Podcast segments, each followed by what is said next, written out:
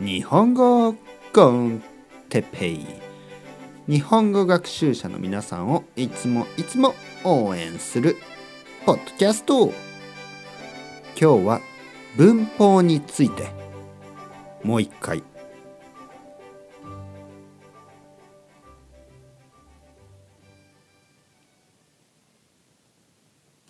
はい皆さん日本語コンテッペイの時間ですね。元気ですか？僕は元気ですよ。元気ですよ、えー、今日はですね文法についてもう一度話したいと思います。文法。文法というのは、えー、まあグラマーのことですよね。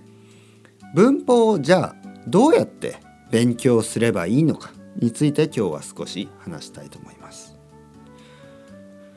教科書を使って勉強することも悪くないですね。いいことですね。だけど、えー、やっぱりリスニングをするともっと分かりやすいですね、えー、なぜかというと文法を文法だけをね勉強してもその文法がどういうふうに使われているいるのか、ね、それを知る必要があります、ね、それを知らないといけない。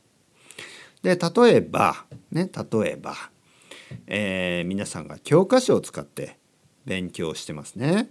そして今日はね僕は今日 今日はでも僕今日でもいいですね。今日、えー、パンを食べました。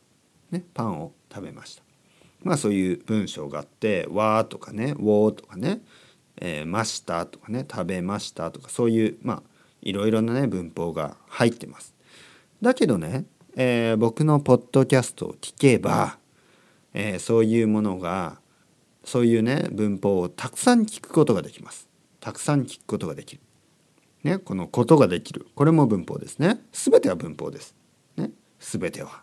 ね、例えばとかね、えー、このねねねこれもまあ日本語日本語の話し方の文法ですね。だからリスニングをすればたくさんたくさんその大事なグラマーポイントがねそこには入っているんです。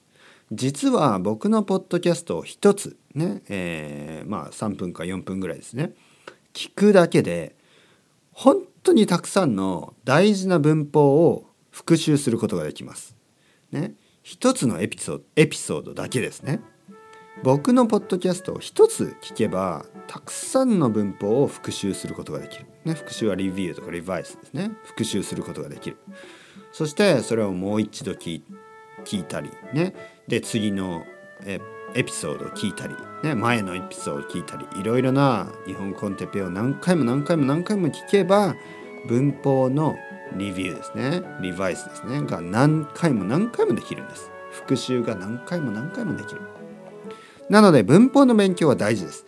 だけど文法がどういうふうにその文章の中でねセンテンスの中で使われているのかそれを何回も何回も聞かないといけない。ね、今日今日も頑張って、えー、勉強してますね皆さん頑張りましょうそれではまた Ciao ciao hasta luego またねまたねまたね。